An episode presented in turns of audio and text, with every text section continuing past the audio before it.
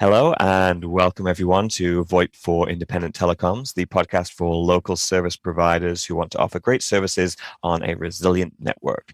I'm your host, Andrew Ward from Award Consulting, and I'm joined today by Tara Kelly from Kusa Business Solutions. Welcome, Tara. Hey, great to be here. I guess I should check if I said that right. Is it Kusa or Kusa? How, how does that go? It's Kusa. Okay, I got it right first time. Hooray. Well, thank you for joining me today. My teammate Nathan Littlepage recommended I connect with you because you've recently launched a new business, uh, Kusa Business Solutions, focused on rural service providers who are, yeah, you know, who are kind of looking to build build their networks, build their services, and you have a, a, long history in the industry. So I was excited to talk to you. And if it's okay, I'd actually like to start um, with the the history part and hear a little bit about your story. So what what got you into telecoms uh, in the first place? Sure. Yeah, it's uh, kind of a funny story, but to keep it quick. My dad actually worked for Prestige Cable. So I grew up playing on cable reels as a child. So I always say that I, I was cable from the beginning slash telecom because I, I grew up in that space. I went off and worked for HP for a few years and um, then decided that I wanted to uh, do something a little bit different. And I got started working with IVBS, which at the time was a software as a solution provider for cable diagnostics and provisioning. And that process then, as cable really changed, began to grow into more of a voice over IP provider and through acquisitions and things like that. I ended up at Momentum Telecom. And I spent really the last five to six years um, leading their wholesale organization, managing the, that piece of business for them and watching that business really grow. So helping service providers, you know, build out and grow their businesses has been a, a lot of fun and enjoying enjoyable, I guess I should say, to watch. Absolutely, yeah. That's that's a cool path to have taken, and yeah, I imagine you you know got a lot of good experience at Momentum. You know, they've obviously you know grown a lot over the time that you were there and uh, are doing um, good things. So, what prompted you to um, start your own business, and and also as part of that, can you tell me a little bit about what your vision is, what you're what you're trying to do? Sure. Yeah. So really, the business has been changing a lot, right? As voice and UCaaS really picks up. And it was time. This was always kind of my long term goal was to open up my own business. And so, really, what Kusa Business Solutions is about is enabling service providers to easily go through some hard operational projects. So, whether it's a case where they are upgrading from maybe a legacy switch to a new switch, or maybe they're deploying broadband or, and or voice for the first time and they're not aware how to do it you know, I was able to see a lot over the years of how operators did things well or didn't do things well in certain cases. And so the ability to bring my experience of, you know, really being involved in over 300 different operators over the years and being able to bring that to, to operators and help them prevent some of those mistakes is really what Kusa Business Solutions is about.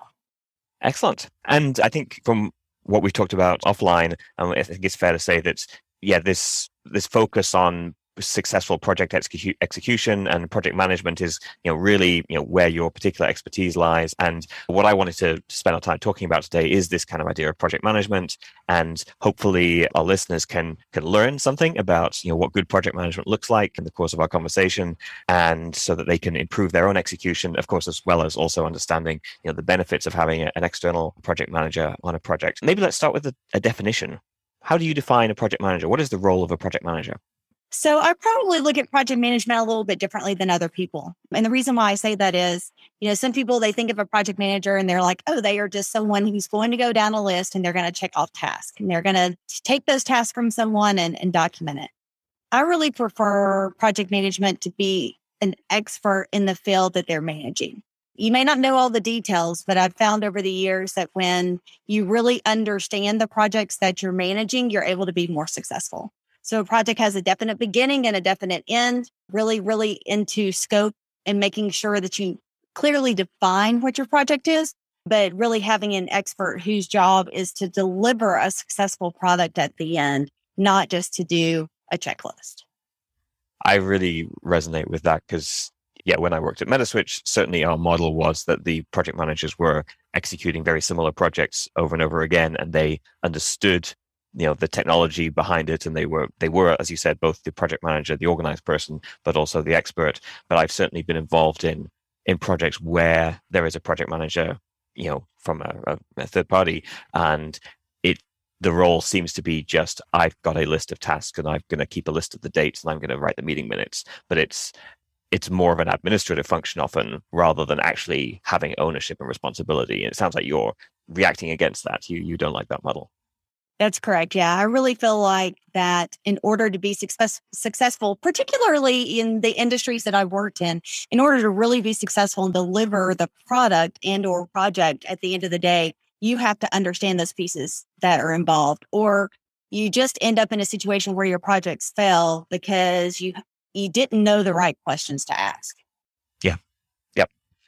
Okay, so based on you know your many years of experience doing this thing, beyond the having the technical expertise that you've mentioned, what factors are there that help make projects successful? Or maybe to look at this another way, you know, what are the key reasons that you see projects fail?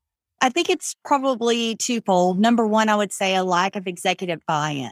I think it's really important that when you agree that as a company you're going to do a project, that everyone agrees that that project is important and that they're going to provide the resources to do it. I think a lot of times what happens is someone says, "Oh, we're starting a new project." The PM gets knee deep in the in the planning, and then you're struggling to get resources. And then at the end of the day, someone's like, "Why did it take so long to do this?" And you're like, "Well, you didn't give me the dedicated resources that we needed to be successful." So I would say, you know, I think that's really important and then the other thing is risk mitigation, really making sure that you spend the time up front understanding what could go wrong and making a plan for those things. Yeah.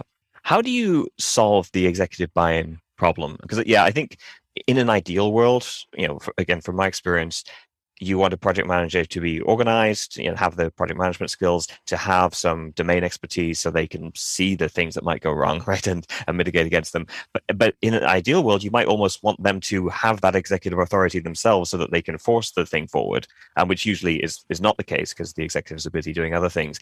If you you know, if you start a project and initially it seems like you know there's management focus behind it but then it kind of drifts away which i imagine happens often how how can you correct for that? What can how would you respond to a situation where it feels like that buy-in's kind of dissipating?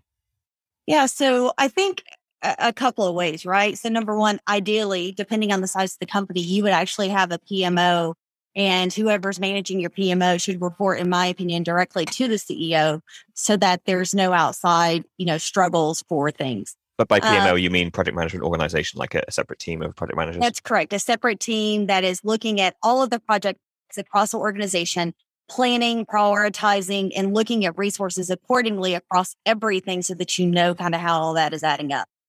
In some cases, that's not necessary in smaller businesses. So, therefore, that's how you kind of end up in this other scenario. So, let's say there's not a PMO in place and you're really struggling and you're trying to figure out next steps my opinion is that there should be probably every other meet, week, maybe once a month, depending on the size of the project and the length of the project. There should be an executive meeting where you are giving updates on what's going on. And all of your key executive um, stakeholders need to be in that meeting and understanding what's happening on those projects. And if you have issues with resources or if you have complications, that's the perfect time for you to share those details and ask what the plan is to move forward and then adjust your plan accordingly from that standpoint. It sounds like, uh, yeah, your approach there, rather than kind of waiting till things go wrong and then saying, where's my relationship with the executive? Can I reach out to them? You're making a plan in advance to say, we should have regular executive check ins. So that's on the schedule so that you have a face to face or Zoom to Zoom opportunity to highlight issues. Exactly. Yeah. I mean, I just think that's key from the get go if the project is important enough that it's been slated as a project that they're going to invest resources on, in, then the stakeholders should care about that from the get go. It may not always be the CEO, right? Maybe this is only a technical project and you only need to talk to the CTO. Or maybe you're in a situation where it's all operations, right? Depending on those pieces, that particular stakeholder that's on the executive team may be the different person. But having your stakeholder who's responsible for those resources actively involved and aware of what's going on is key to being successful. Excellent.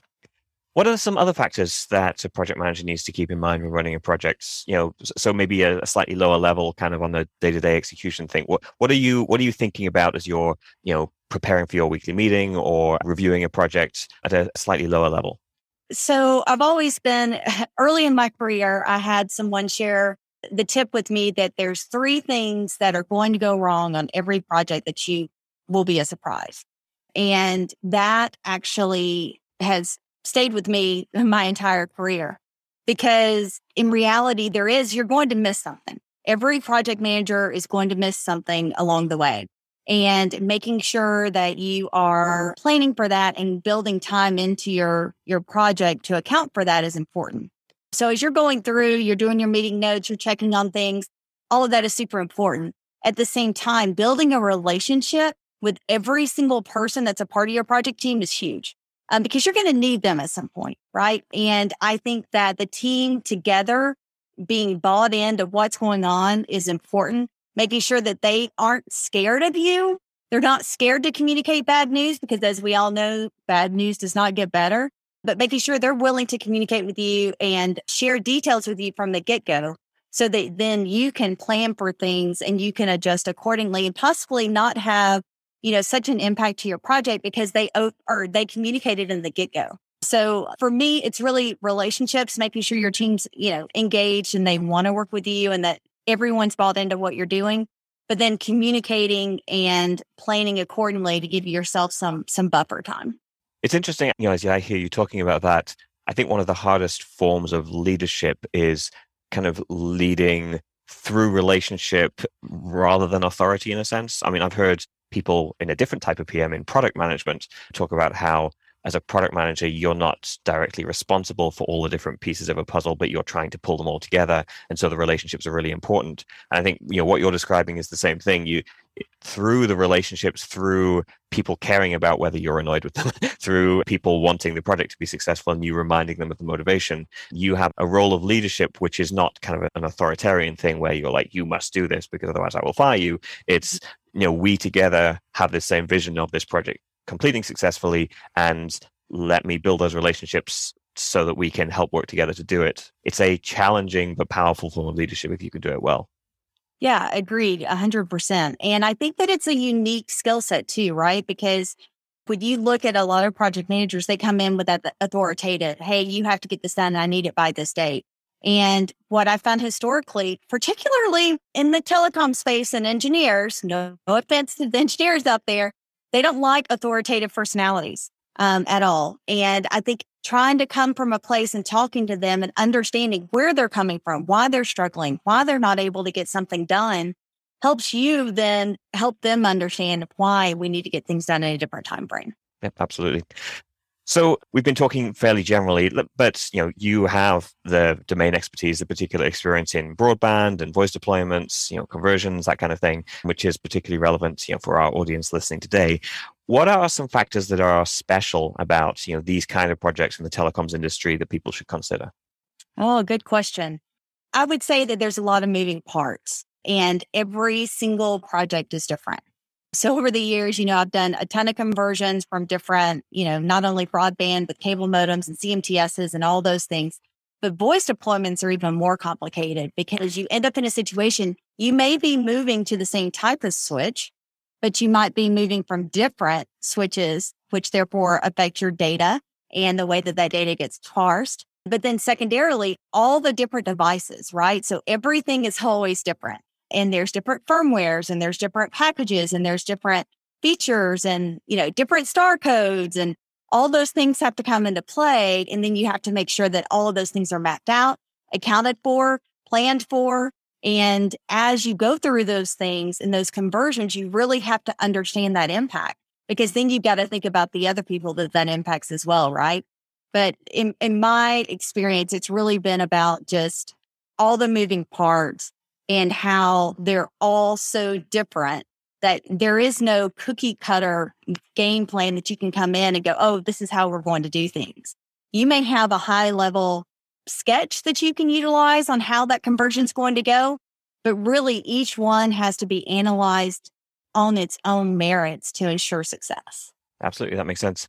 Yeah, I've uh, been scarred by many by many voice conversions, and yeah, all the things you're listing out there are things we've gone through and it's painful every time. I think you often see a kind of long tail effect where you know, the, or the Pareto principle, I guess, where 80% of the project gets done pretty quickly, but then that last 20%, there'll be some handful of subscribers that have some weird combination of features that just aren't really supported in exactly the same way. And you end up leaving in this case, maybe you know the old switch around for years potentially because you've got these three subscribers that you can't support the way you want.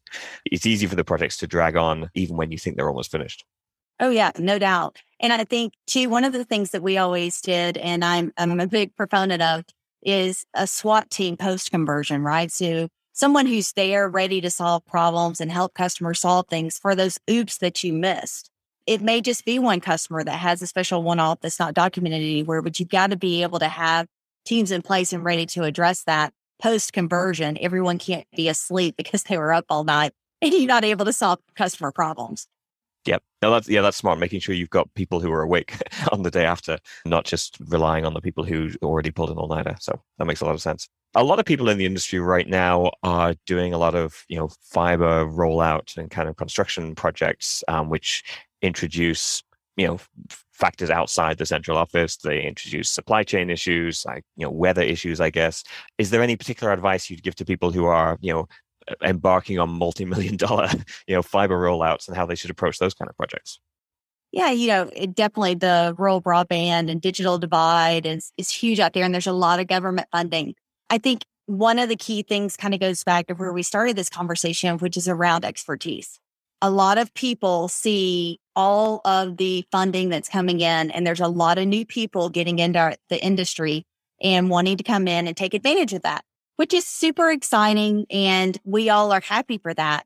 I would just say if someone hasn't managed a project of that size, you want to make sure that you're doing your due diligence and that you have qualified expertise there to, to go through this process. I guess secondarily, I would say, kind of going back to my, you know, three surprises, weather is a perfect example. As I've seen some of these customers building out, they may be, you know, in the north, there's snow and the ground is so hard, they literally cannot dig. So you're losing two or three months out of your project because you just can't dig and, and bury fiber. So making sure that you're planning for that and that you're looking for those sorts of things from the get go. And some things in, in a project, you are just beyond your control. You're going to have to adjust your schedule. And I think just knowing that and being upfront, and as soon as you see an issue coming, adjusting accordingly and giving yourself that additional buffer time is important.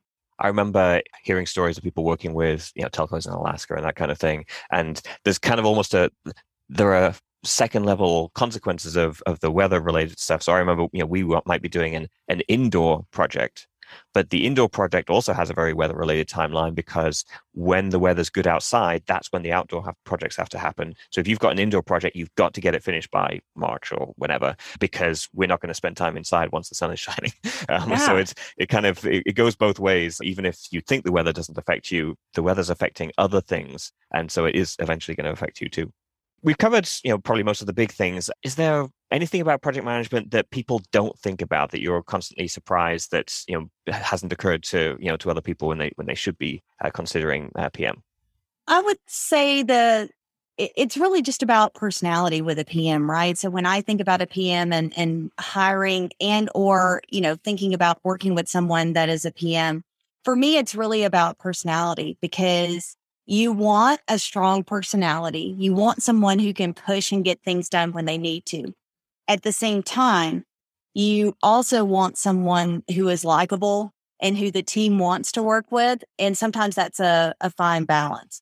And so when you're looking and you're interviewing and you're trying to find the right person, obviously knowledge of technology and understanding what they're doing is important. You want that strong personality because if they're too making too mild, you're not going to be able to get the job done because they're too scared to have a, a confrontational type of call. As I've always said, I have never shied away from confrontation in my life. I'm like, let's go. Like, it's just naturally you have to have confrontation. But at the same time, there's ways to do that to where it's productive and everyone walks away feeling like there's a win in there and that you did something to be successful. So, you know, just the right personality with the right technology fit and someone who's super detail oriented is key. Um, and they're hard to find. Really good project managers are hard to find. And, you know, I think sometimes it's easy for people from a project management standpoint to say, oh, I can just hire kind of like we talked about at the beginning, someone simple as an administrative PM, I'm going to be fine. You can do that if you have the technology resources around them to give them all of the details they need. Otherwise, it's really going to be a struggle to be successful. So yeah, as, we, as we're beginning to wrap up, I want to make sure that we've got that kind of checklist for somebody who's you know looking um, for a PM, uh, got that really clear. So from what you've just said, you want the right kind of personality, which can be assertive, is not scared of confrontation, but is also got the emotional intelligence to you know communicate well and not do that in an abrasive way. You want somebody who's got the domain expertise, the technical skills to know what could go wrong and to you know to help you know see those problems and navigate through them. And then somebody who's you know super detail oriented so they're going to keep track of the action items and you know the, the dates and everything. Did i miss anything or is that are those the key things? to me i think that's key. Obviously you want someone who has the capability to actually go in and track tasks and do the the diligence piece of it, right? So there is some level of knowledge that you need with whether it's actual Microsoft project tools that they're using or a Monday or Adaptive or any of those. But you need that. Don't get me wrong, but I think the other is more important, in my opinion, than you know someone who can go through and, and actually fill out the spreadsheet. I don't want to spend a long time on this because it's probably not interesting to some people, but I'm curious. There are all these cool new tools, like you mentioned Monday. I'm sure you know, people probably use Airtable for project management. Of the Microsoft projects obviously been around a long time. Of the new cool things, is there a particular favorite you have, and, and what's what do you like about the newer tools compared to Microsoft Project, or, or don't you? I am probably I'm going to show my age, I guess. I'm a bit of a purist. I prefer Project. I've used several of the other tools. I think Monday has some cool features. There's a lot of talk now around agile project management and the way that that flows. Trello, for example, is sure. a great tool I've used before for some simple stuff. I personally believe there's so many dependencies on a lot of these telecom projects that you really need a Microsoft project so that you can track your dependencies and those sorts of things. But I think for some simple project management, you know, the free tool, tools like Trello or buying a Monday or something along those lines will work. I know a lot of people that use smart sheets. I personally can't stand smart sheets. I don't know why. I just don't like it. But I just I'm a purist in in this particular industry that I want Microsoft Project because I want to be able to see all of those dependencies and track that and make sure that all of those are accounted in the scheduling. Perfect. If there's a tool that works, there's no point wasting time um, playing around with new stuff. That makes sense. Well, cool. Well, thank you for taking the time to talk to me today, uh, Tara. I guess before we wrap, is there anything else you'd like to share that we haven't covered and that I should have asked you about? I don't think so. I appreciate the time and you having me on. This has been a lot of fun. You know, for me, I I consider myself like an ultimate problem solver. I love to solve problems. I love to go in and figure stuff out. And projects for me are that. It's a problem that you've got to solve. And at the beginning, you don't know what that's going to look like or what that path is to get there. But following that path is just really fun and exciting. And at the end of the day, being able to celebrate project completion, there's nothing like that feeling once you can mark that project off and celebrate your success. And I think there's a lot of uh, similarity there with engineers who are also, I mean, fundamentally, we're about solving problems. There may be different types of problems, so the project management problems, but it's the same. It's the same feeling we get of here's a problem to untangle let's solve it and now we feel good about ourselves so i i definitely recognize that if somebody wants to learn more about um, the work that you're doing and what's the best way for people to uh, either get in touch or is there a website they should go to how should they reach out to you sure yeah we have a website it's at cbsrome.com so CBS stands for CUSA Business Solutions, and Rome is actually where we're based out of, Rome, Georgia. I wish it was Rome, Italy, but it's not. so, you know, cbsrome.com has the website with all of the details about it, or feel free to reach out to me as well. My contact information is there, and I'm on LinkedIn. So I'd love to connect with you guys and learn more about what people are doing. Perfect. I will put a link to the website in the show notes um, if you're looking at this uh, on the website. And yeah, if anyone wants to reach out, I'd encourage them to do so. Well, thank you, Tara, for taking the time to talk with me. We've certainly learned some good stuff about project management. And yeah, hopefully, yeah, there are people listening who are thinking, yes, I need that. I could do with some help because my project's been running long and long and long, and I need to fix that. If you're listening, I hope you've enjoyed this episode. Please be sure to subscribe to us on Apple Podcasts or Google Podcasts or Spotify or whatever you're using. And you could even leave a review if you want. And be sure to join us again for the next episode of VoIP for Independent Telecoms. Thanks for listening.